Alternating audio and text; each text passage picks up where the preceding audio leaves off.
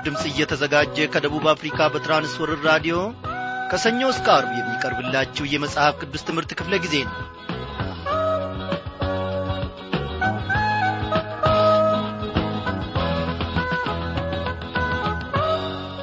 ምሕረቱ የማያልቅ የዘላለም አምላክ እግዚአብሔር ጌታችን ኖ በዚህን ጊዜ ደግሞ ከቃሉ ማዕድ ሊመግበን አንድ ላይ ሰብስቦናል። እንደምናመሻችሁ በጌታ የተወደዳችሁ ክብሯን አድማጮቼ ዛሬም ተከታታዩን የኦሪት ዘፍጥረት መጽሐፍ ጥናታችንን ተመልክተን እንጨርሳለን ማለት ነው ትምህርቱን። እንግዲህ የኦሪት ዘፍጥረት መጽሐፍ ጥናታችን በዚህኛው ፕሮግራማችን ማለትም በዛሬው ምሽት ያበቃል ማለት ነው። እግዚአብሔር አምላካችን ከመጀመሪያው እስከ መጨረሻው ድረስ አዎ በጌታ መንፈስ ቅዱስ አስተማሪነት የእግዚአብሔርን ድንቅ ሥራ እያየን ለዚህች ምሽት ደግሞ በክተናል እግዚአብሔር እነሆ ከእኔና ከእናንተ አንዳች ነገርን ሳይደብቅ ሁሉንም ነገር ገላልጦ አስተምሮናል። እግዚአብሔር ከቃሉ ማዕድ ፈጽሞ አልሰወረንም። ምሕረቱን እንዳበዛልን ፍቅሩንም እንዳሰፋልን አሁንም እንኖራለን ነገም እንቀጥላለን። የእግዚአብሔር ምሕረት ማለቂያ የለውምና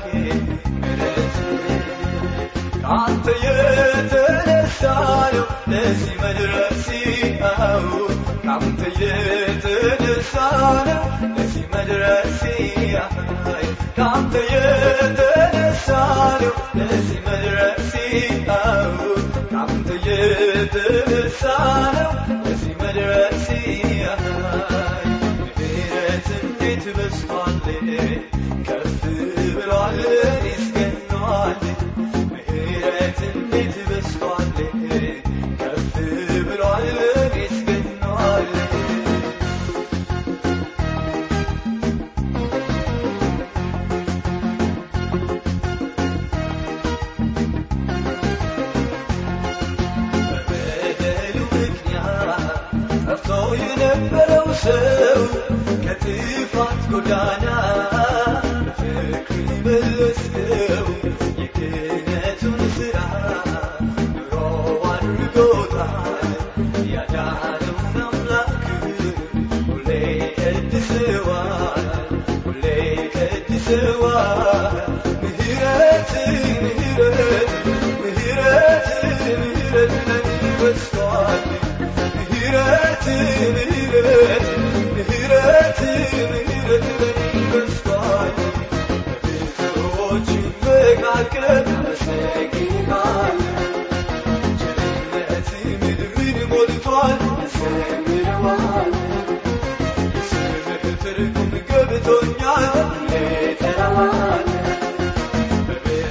በብዙዎች መካከል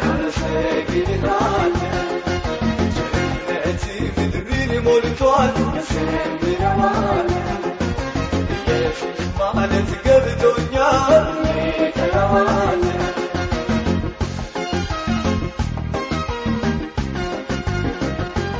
እግዚአብሔር ስለዚህ ዝማሬ ይክበር ይመስገን። ወንድማችን ሳሙኤል በዚህ ዝማሬ ስላገለገለን ቀሪውን የሕይወት ዘመኑን አገልግሎቱንም እግዚአብሔር ይባርክ እያልን ወደ ዕለቱ ጸሎታችን እናልፋለን። እግዚአብሔር አባታችን እግዚአብሔር አምላካችን እናመሰግንሃለን እንወድሃለን። በእውነት በምሕረትህ ባትታደገን በምሕረትህም ደግሞ ባትመለከተንና ባታድነን ኖሮ የጠፋን የተቅበዘበዝን በጠላትም እግር ስር ተረግጠን በቀረን ነበረ ዛሬም ደግሞ ነፃ የወጣችው ነፍስ አንተን ታመሰግንሃለች አንተን ከፍ ከፍ ታደርጋለች። ሃሌሉያ! እግዚአብሔር ሆይ በዚህ ሰዓት ደግሞ በመካከላችን በክብርህ በግርማ ተገልጠ ይህንን ቃልህን እንድትናገረንና እንድታስተምረን እንለምንሃለን። የሚኖረንን ጊዜ ሁሉ ከመጀመሪያው እስከ መጨረሻው አንተ ምራ። በጌታችን በመድኃኒታችን በኢየሱስ ክርስቶስ ስም አሜን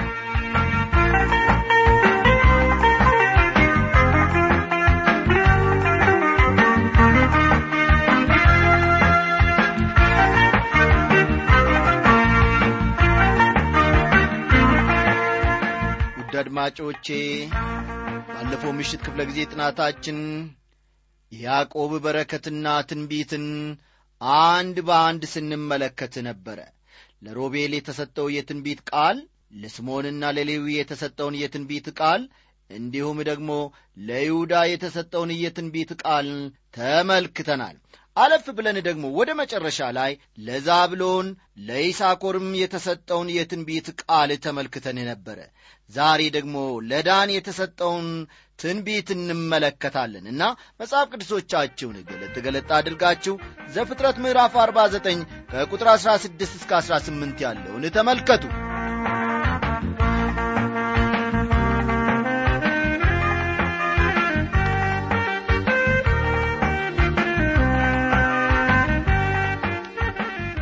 ይላል። ዳን በወገኑ ይፈርዳል ከእስራኤል ነገድ እንደ አንዱ። ዳን በጎዳና ላይ እንደ እባብ ይሆናል በመንገድም እንደ ቀንዳም እባብ። ፈረሱን ከሰኮናው ይነክሳል ፈረሰኛም ወደ ኋላው ይወድቃል። እግዚአብሔር ሆይ መድኃኒትህን እጠብቃለሁ ሲል ይናገራል።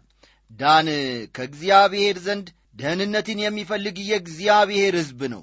ምክንያቱም በአመፃ ተግባር ይታወቃልና። ይህንንም መጽሐፍ ቅዱስ ውስጥ እንመለከታለን። ከቁጥር 19 ደግሞ ለጋድ የተሰጠውን ትንቢት ነው የምንመለከተው። ጋድን ዘማቾች ይዘምቱበታል እርሱ ግን ተከታትሎ ይዘምትባቸዋል ይላል። ይህም በሰሜኑ የእስራኤል ክፍል የሰፈረ ሌላ ሕዝብ ነው። በአገላለጽም ከዳን እስከ ቤርሳቤ ይባላል። ይህም ከመልክዓ ምድራዊ አሰፋፈሩ ጋር የተሳሰረ ነገር ነው። ለአሴርና ለንፍታሌም የተሰጠውን የትንቢት ቃል ደግሞ የምናገኘው በቁጥር ሀያና ሀያ አንድ ነው። የአሴር እንጀራው ወፍራም ነው። ለነገሥታቱም ደስ የሚያሰኝ መብልን ይሰጣል። ንፍታሌም የተፈታ ሚዳቋ ነው። መልካም ቃልን ይሰጣል ይላል። ከዚህ በፊት እንደ ተጠቀሰው የእስራኤል ሕዝብ በአስራ ሁለት ነገዶች ተከፋፍሎ ሲጠና ነገዱ በሙሉ ከአንድ ሰው መውጣቱና አንድ ባሪ መያዙ አስደናቂ ነገር ያደርገዋል። በቁጥር 22 ላይ ደግሞ ለዮሴፍ የተሰጠውን ትንቢት እንመለከታለን። ቁጥር 22ን ተመልከቱ ዮሴፍ ትንሹ የፍሬ ዛፍ ነው። በምንጭ አጠገብ የሚያፈራ የፍሬ ዛፍ አረጎቹ በቅጥር ላይ ያድጋሉ ይላል።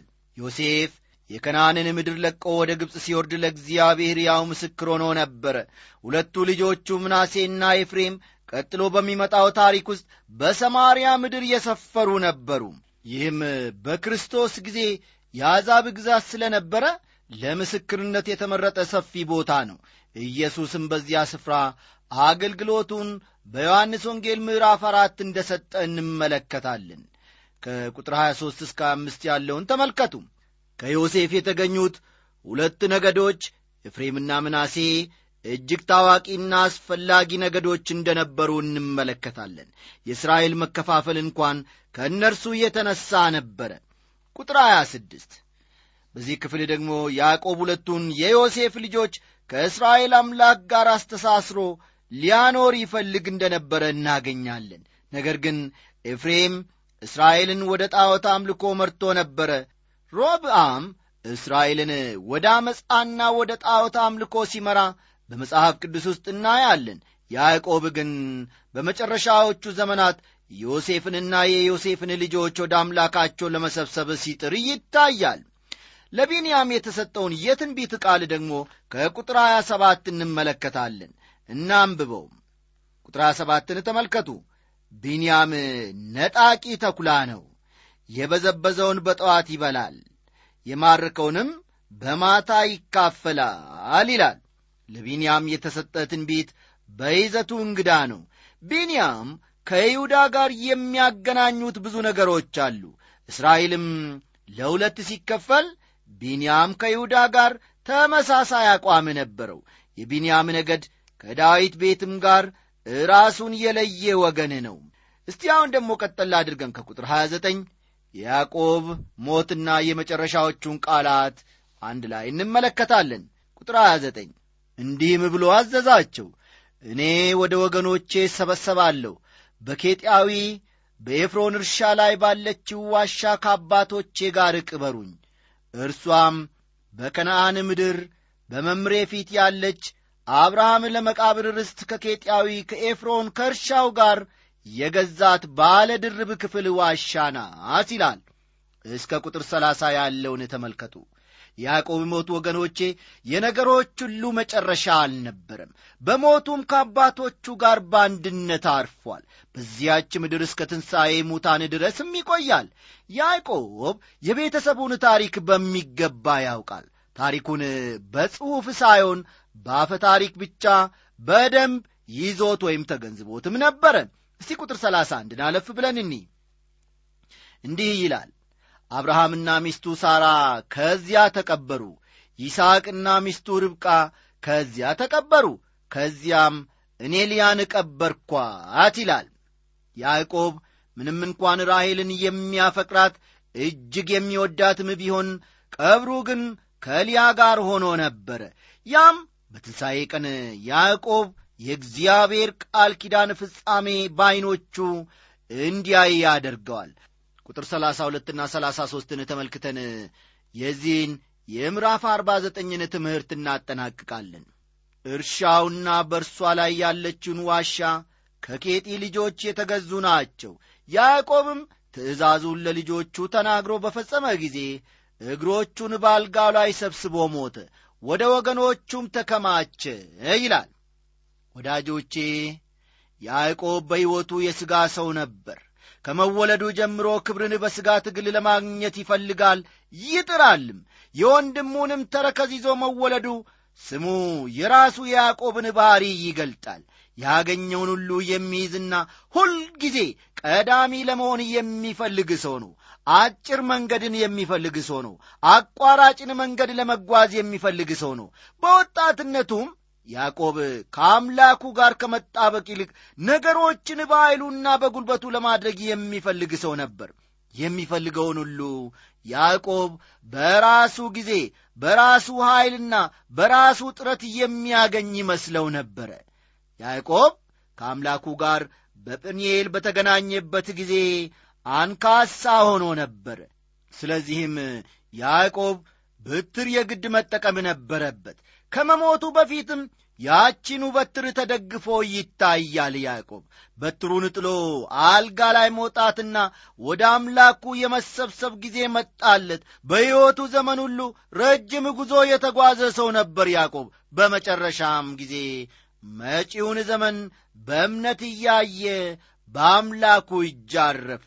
ዕብራውያን ምዕራፍ 11 ቁጥር 13 እንዲህ ይላል። ዕብራውያን ምዕራፍ 11 ቁጥር 13ን እስቲ ተመልክተን ትምህርታችንን እንደመድማለን። እነዚህ ሁሉ አምነው ሞቱ።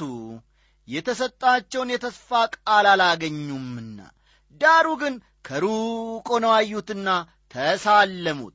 በምድሪቱም እንግዶችና መጻተኞች እንዲሆኑ ታመኑ ይለናል። እንግዲህ ወገኖቼ ከዚህ ከኦሪት ዘፍጥረት ምዕራፍ 49 እግዚአብሔር አምላካችን ድንቅን ነገር በእውነት አስተምሮናል። አንድ ሰው ማለፍ የሚገባውን ምዕራፍ እንዴት እንደሆነ ከያዕቆብም ሕይወት ከመጀመሪያው እስከ መጨረሻው ተመልክተናል። እግዚአብሔር ስለዚህ ድንቅ አሰራሩ ለዘላለም የተመሰገነ ይሁን። በቀሪው ሰዓታችን ደግሞ የኦሪት ዘፍጥረት ምዕራፍ አምሳነ ትምህርት አብረን አንድ ላይ እንመለከታለን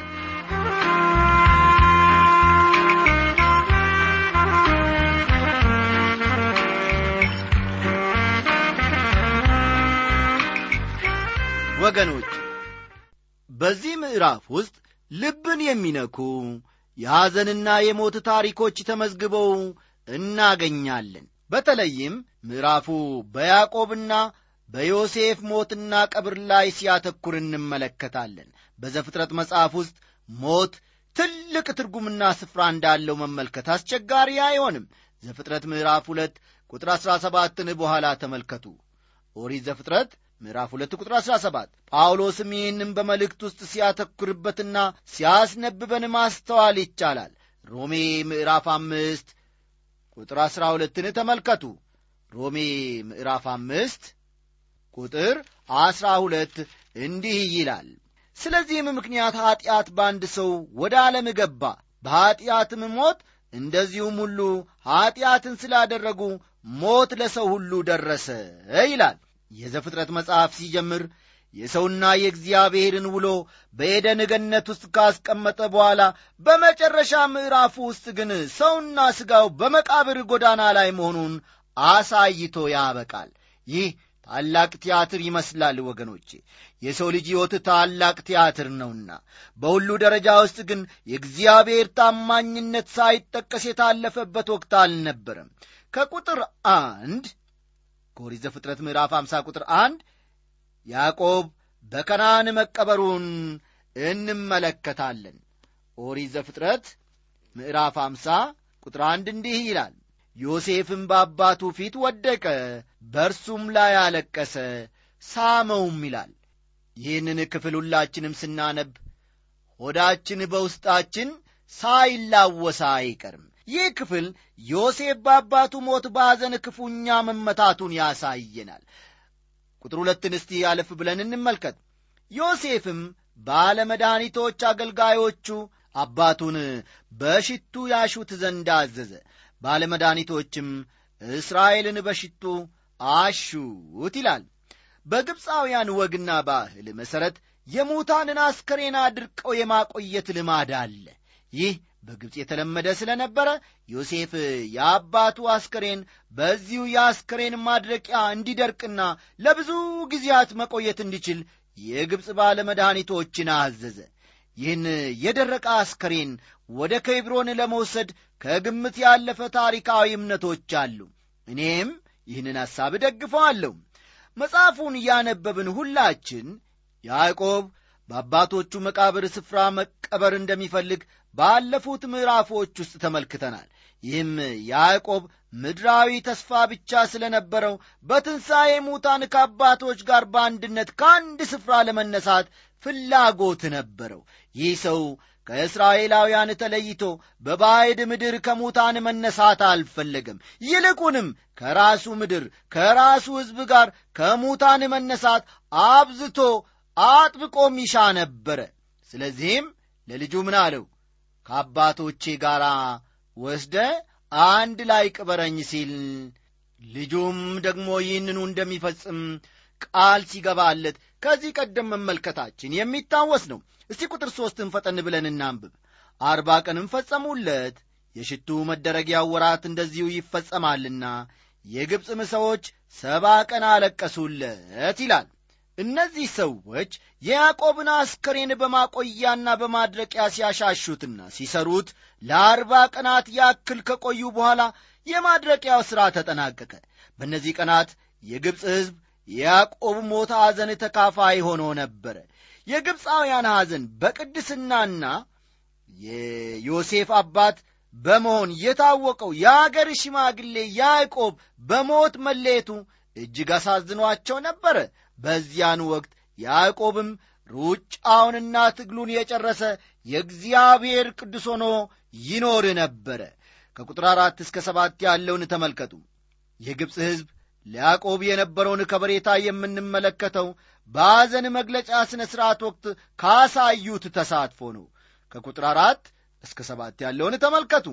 የሐዘን ሥነ ሥርዓቱ ለአርባ ቀናት ያክል ቆየ ሥርዓተ ቀብሩ በኬብሮን የሚፈጸም ስለ ነበረ ጉዞው ከግብፅ አገር እስከ ከነአን ድረስ የሚያስኬድ ነበር።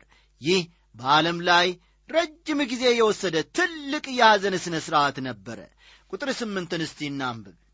የዮሴፍም ቤተሰቦች ሁሉ ወንድሞቹም የአባቱም ቤተሰቦች ወጡ። ልጆቻቸውንና በጎቻቸውን ከብቶቻቸውን ብቻ በጌሴም ተዉ ይላል የእስራኤል ልጆች ሁላቸው ግብፅን ለቀው ወደ ከነአን ያዕቆብን ለመቅበር በተዘጋጁበትና በተንቀሳቀሱበት ጊዜ ወደ ግብፅ እንደገና ላይመለሱ ይችላሉ የሚለው ፍርሃት ወደ ፈርዖን ጆሮ መድረሱ አልቀረም። ምክንያቱም እስራኤላውያኑ ብላቴኖቻቸውንና ከብቶቻቸውን ትተው እንዲሄዱ ጠይቆ ነበርና በተለይም ዮሴፍን ማጣት ከቶ አይፈልግምና ከቁጥር ዘጠኝ እስከ አሥራ ሦስት ያለውን ደሞ እኒ። ከቁጥር ዘጠኝ እስከ አሥራ ሦስት ሰረገሎችም ፈረሰኞችም ከእርሱ ጋር ወጡ። ሰራዊቱም እጅግ ብዙ ነበረ። በዮርዳኖስ ማዶ ወዳለችው ወደ አጣድ አውድማ መጡ እጅግ ታላቅ በሆነ በጽኑ ለቅሶም አለቀሱለት። ለአባቱም ሰባት ቀን ለቅሶ አደረገለት። ካለ በኋላ ቀጠል ያደርግና በዚያች ምድር የሚኖሩ የከነአን ሰዎችም በአጣድ አውድማ የሆነውን ለቅሶ ባዩ ጊዜ ይህ ለግብፅ ሰዎች ታላቅ ልቅሶ ነው አሉ። ስለዚህም የዚያን ቦታ ስም አቤል ምጽራይም ብሎ ጠሩት። እርሱም በዮርዳኖስ ማዶ ነው ልጆቹም እንዳዘዛቸው እንደዚያው አደረጉለት። ልጆቹም ወደ ከነአን ምድር አጓዙት ባለ ሁለት ክፍል በሆነች ዋሻም ቀበሩት። እርሷም በመምሬ ፊት ያለች አብርሃም ለመቃብር ርስት ከኬጢያዊ ከኤፍሮን ከእርሻው ጋር የገዛት ዋሻ ናት ይላል ወገኖቼ። በሌላ በኩል ደግሞ ያዕቆብ በሞተበት ወቅት ከራሄል ጋር በአንድ ስፍራ ለመቀበሩ ብዙዎችን ያስደነቀ ታሪክ ነው። ምክንያቱም በቤተልሔም የተቀበረችው ራሄል የመቃብሯ ስፍራ ከያዕቆብ የመቃብር ስፍራ ብዙ የማይርቅ ነበርና ያዕቆብ ግን አብርሃም ለቀብር ሲል ገዝቶ ባዘጋጀው ስፍራ ከአባቶቹ ጋር በአንድ ስፍራ የመቀበር ፍላጎት ነበረው። ይህም በምድሪቱ ውስጥ ለመቆየት ስለሆነ እንደዚያው ተከናወነ። ሁሉም የትንሣኤ ተስፋ ነበራቸውና አንድ ላይ ይሰባሰቡ ነበር ከቁጥር 14 እስከ 17 ያለውን ተመልከቱ። ያዕቆብ ወደ ሞት በቀረበ ጊዜ ዮሴፍን የሸጡ ወንድሞች ሁሉ ተሰብስበው ያዕቆብ ሞት ለቤተሰቡ አደጋ ሊሆን እንደሚችል ገልጸው ነበረ የነበራቸው ትልቁ ፍርሃትም ዮሴፍ ይበቀለናል ቁጭቱንም ሁሉ ይወጣብናል የሚል ነበረ ዮሴፍ ግን ይህን እንደማያደርግ አባታቸው ያዕቆብ ለልጆቹ ከመግለጹም በተጨማሪ ዮሴፍም ደግሞ እንደማይበቀላቸው በንባ ነበረ ያረጋገጠላቸው። በዚሁ መሠረት በአንድ ወቅት ዮሴፍን ከጥላቻ የተነሣ ዐይንህን ላፈር ያሉት ወንድሞቹ በእርሱ ላይ የፈጸሙት በደል ጸጽቷቸው ሲናዘዙ በዚሁ በዘፍጥረት ምዕራፍ 50 ቁጥር 18 ውስጥ ተገልጾ እንመለከታለን። በተደጋጋሚ የመስገጃቸው ትንቢት በዮሴፍና በወንድሞቹ መካከል ይፈጸም ነበረ ኦሪት ዘፍጥረት ምዕራፍ 50 ቁጥር 19ን ተመልከቱ። እንዲህ ይላል ዮሴፍም አላቸው አትፍሩ እኔ በእግዚአብሔር ፈንታ ነኝን? ሲል ይናገራቸዋል። ዮሴፍ በነገር ሁሉ ክብሩን ለእግዚአብሔር ይሰጥ ነበረ በተለይም ይህንን የመጽሐፍ ክፍል መመልከት ያስፈልጋል። ቁጥር 20 እናንተ ክፉ ነገርን አሰባችሁብኝ እግዚአብሔር ግን ዛሬ እንደሆነው ብዙ ሕዝብ እንዲድን ለማድረግ ለመልካም አሰበው ይላቸዋል። ወገኖቼ ሆይ ሁልጊዜ የእግዚአብሔርን ሐሳብ በማወቅ ለመራመድ በሕይወታችን ውስጥ ብዙ ጥያቄዎችን ማድረግ ተገቢ ነው። እግዚአብሔር በሕይወታችን ላይ አንዳንድ ነገሮች እንዲመጡ ሲፈቅድ የነገሮቹን መከሰት መፍቀዱ ብዙዎችን ያስደንቅ ወይም ያሳዝን ይሆናል በሰዎች ሕይወት የሚፈጠሩ ወይም የሚከሰቱ ደግም ሆኑ ክፉ ነገሮች ሁሉ የእግዚአብሔርን ሐሳብ ወደ ፍጻሜ ለማምጣት ይሆናልና በጥንቃቄ ማስተዋሉ ለእኔና ለእናንተ ይረባል። ዘፍጥረት ምዕራፍ 50 ከቁጥር 21 እስከ 23 ያለውን እናንብብ። እኔ እናንተንና ልጆቻችሁን እመግባችኋለሁ። አጽናናቸውም ደስ አሰኛቸውም ዮሴፍም በግብፅ ተቀመጠ። እርሱና የአባቱም ቤተሰብ ዮሴፍም መቶ አስር ዓመት ኖረ። ዮሴፍም የኤፍሬምን ልጆች እስከ ሦስት ትውልድ አየ። የምናሴ ልጅ የማኪር ልጆችም በዮሴፍ ጭን ላይ ተወለዱ ይላል። የዮሴፍ መሞትና በግብፅ መቀበርን ደግሞ የሚያወሳን ቀጥሎ ያለው ከቁጥር 24 እስከ 26 ያለው ክፍል ነው።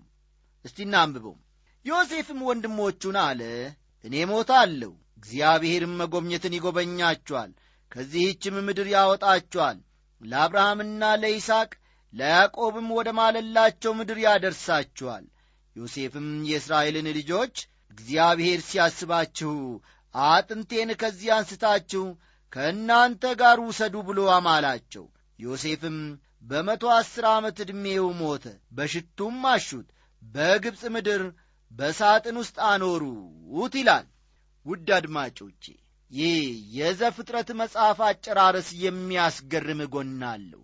በተለይም እግዚአብሔር ሰማይንና ምድርን ፈጥሮ ሰውን በኤደን ገነት ካኖረ በኋላ ኀጢአት ወደ ሰው መግባቱ የሰው ልጅ ታሪክ በሞት እንዲደመደም አድርጎታል።